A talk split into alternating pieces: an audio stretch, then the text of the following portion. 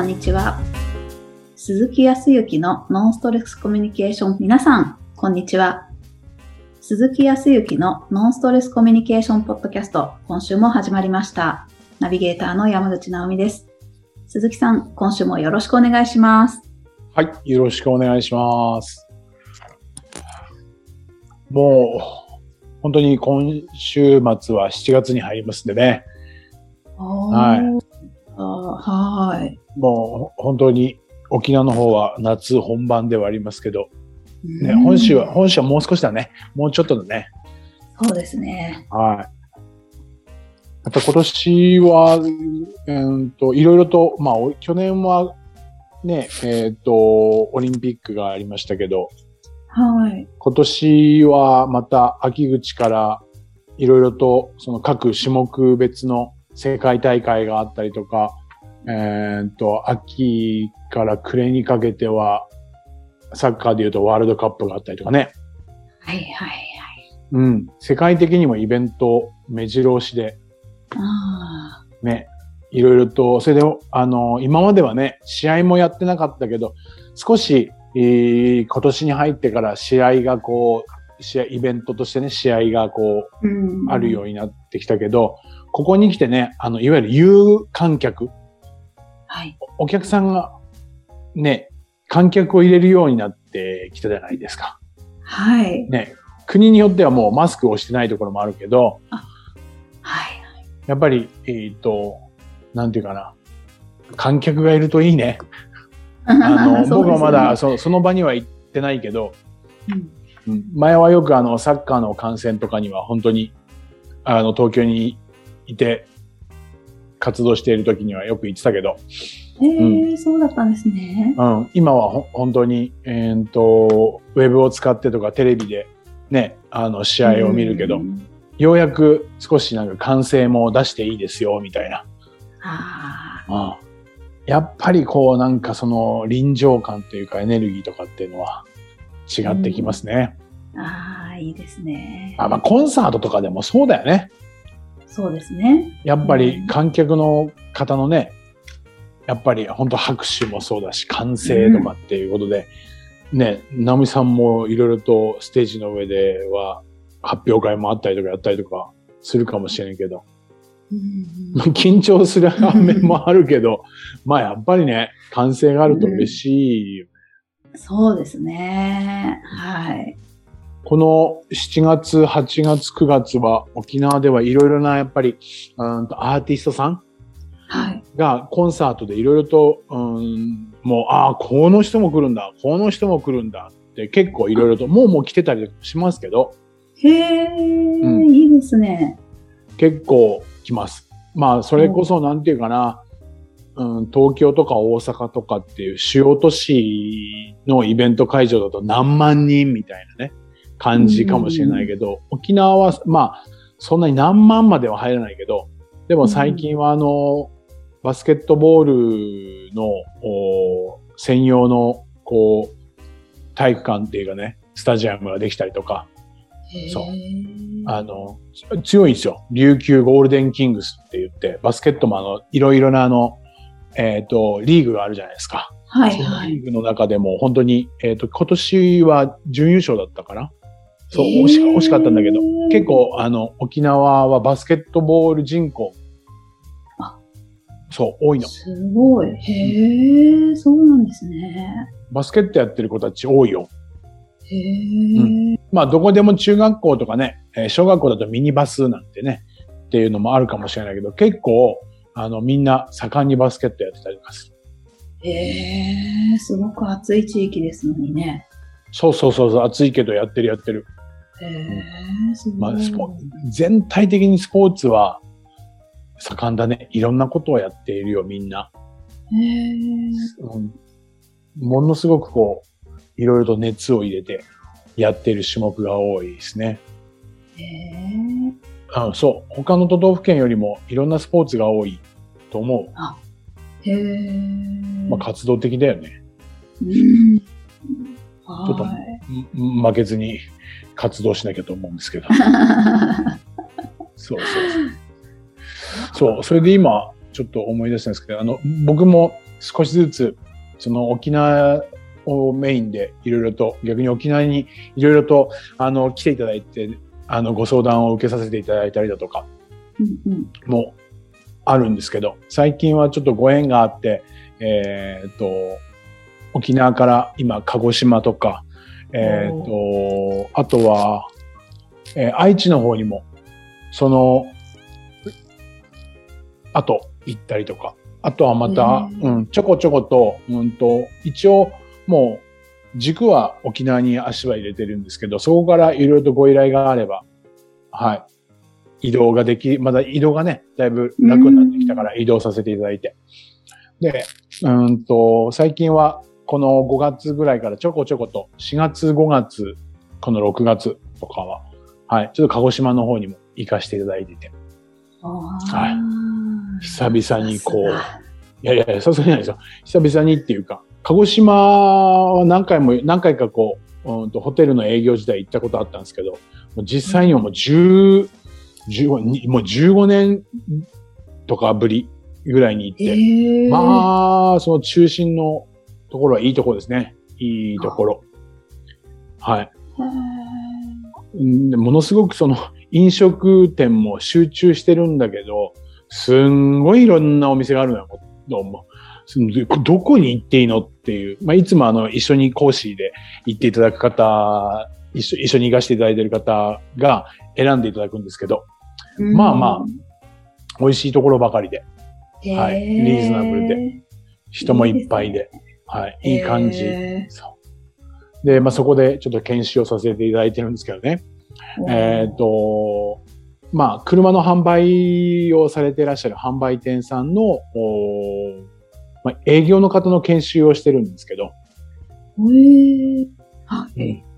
で、まあ、僕はどちらかというと、その、この質問型でお客様との対話というところも当然のことながら、まあ、二人の講師でお話をさせていただいてるんで、その会話の部分、対話の部分をメインで、えーお伝えする講師と、おーと、その対話に必要な、まあ、印象という、その表情とか、表現力の部分の方で僕のパートとして一緒にやらさせていただいてるんですけどね。ああ、表情部分ですか？うんはい。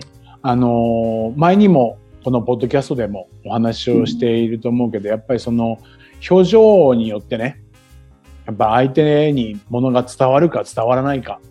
ね。うんそれこそ、そうだな、えーっと、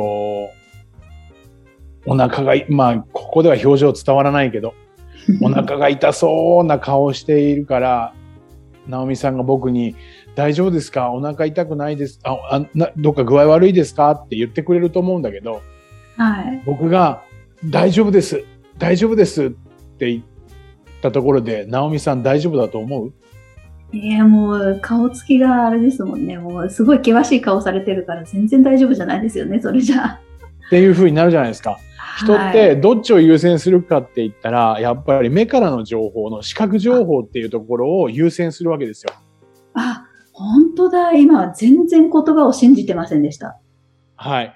はい。あの、これがあの、メラビアンの法則ってよく、あの、接客とか接遇をされる方とかでも出てくるんですけど、まあ、うんネットでね、調べればすぐ出てきますけど、あの、目からの情報が、まあ、目からの情報が55%。で、えっ、と、まあ、あとは耳からの情報って音とかも。はい。うんで、実際に言語的な情報っていうのは7%しかないですよっていうの部分を簡単に解説するとそうなんですよ。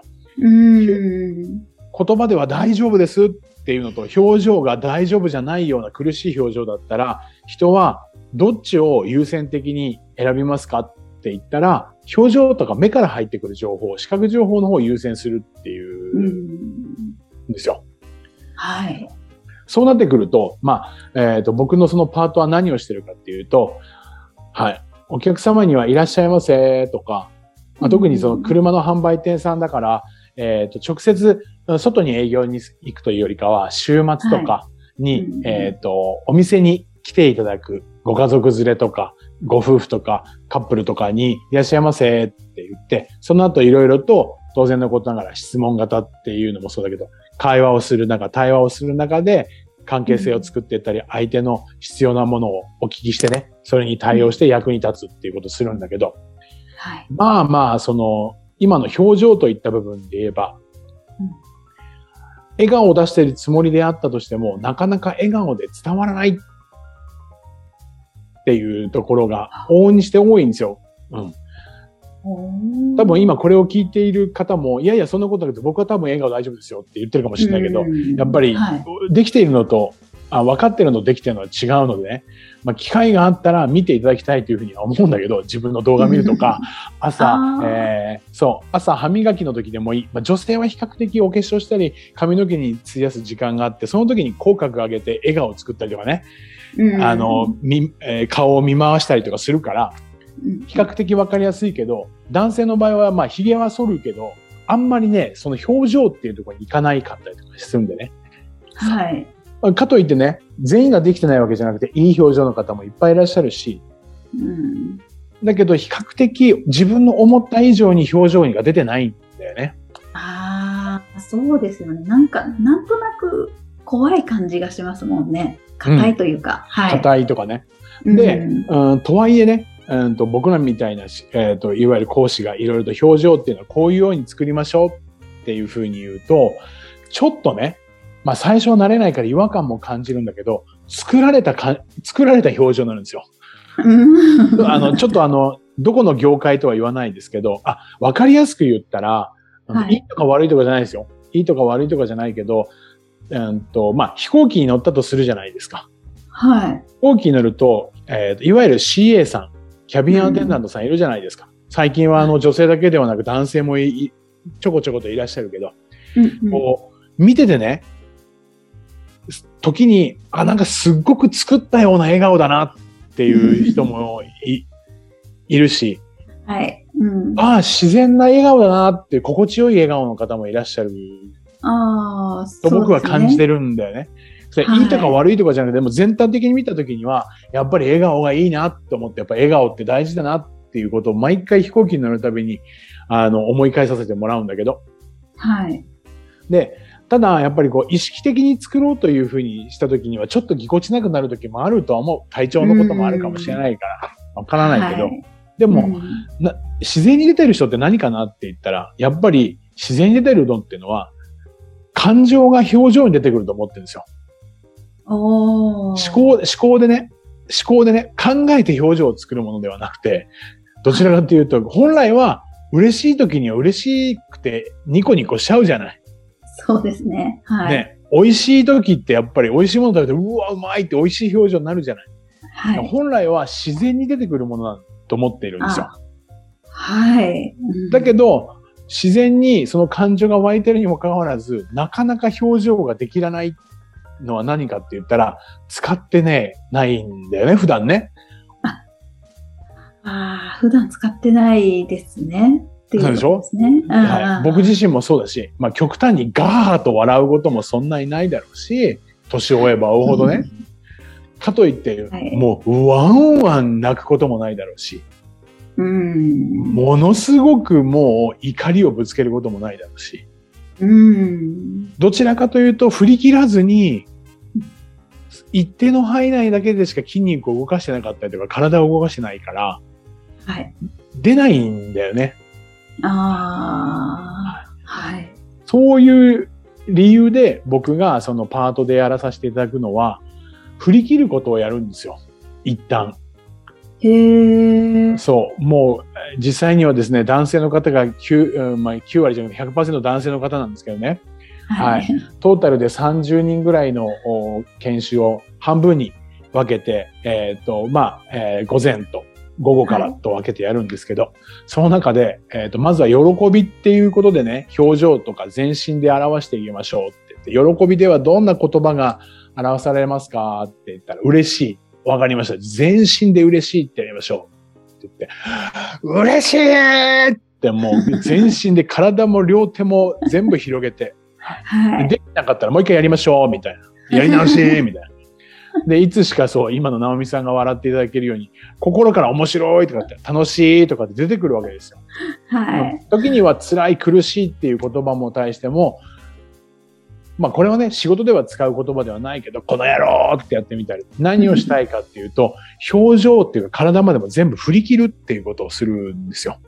へーそれをね、えっ、と、15分とか20分ぐらい、いろ、まあ、ちょっと体をほぐすような形で全身の表情もほぐす。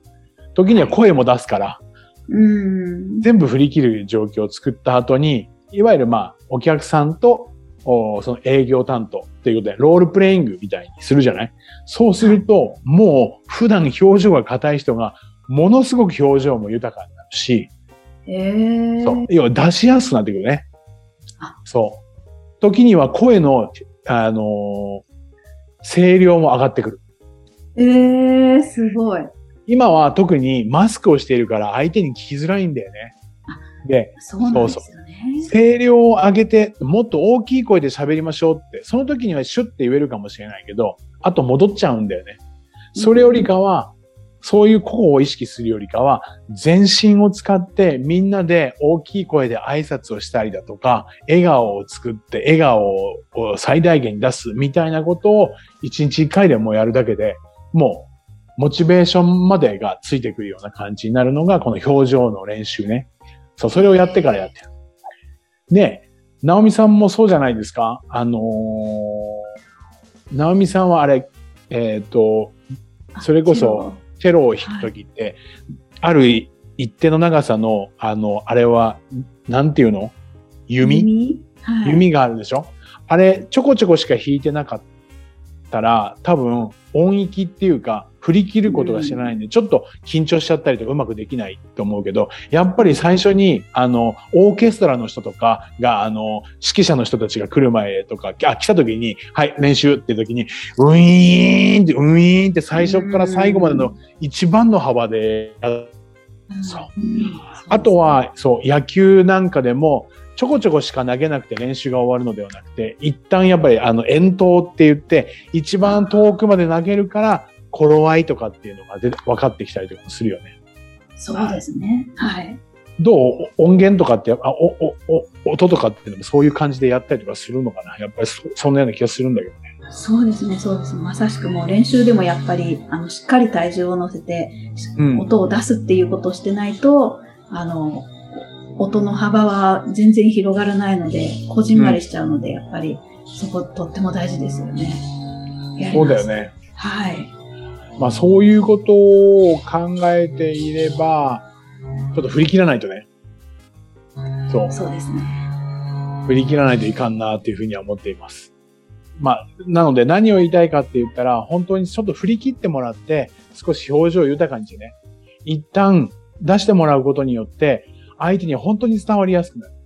で、これ、朝でもいいので、ないしは終わった、あそうね、えっ、と、朝、こう、歯磨きとか、髪の毛整えてる時でもいいから、全体的にちょっと大げさなぐらいの表情を作ってみて、一日を始めるだけで、本当に伝わりやすい。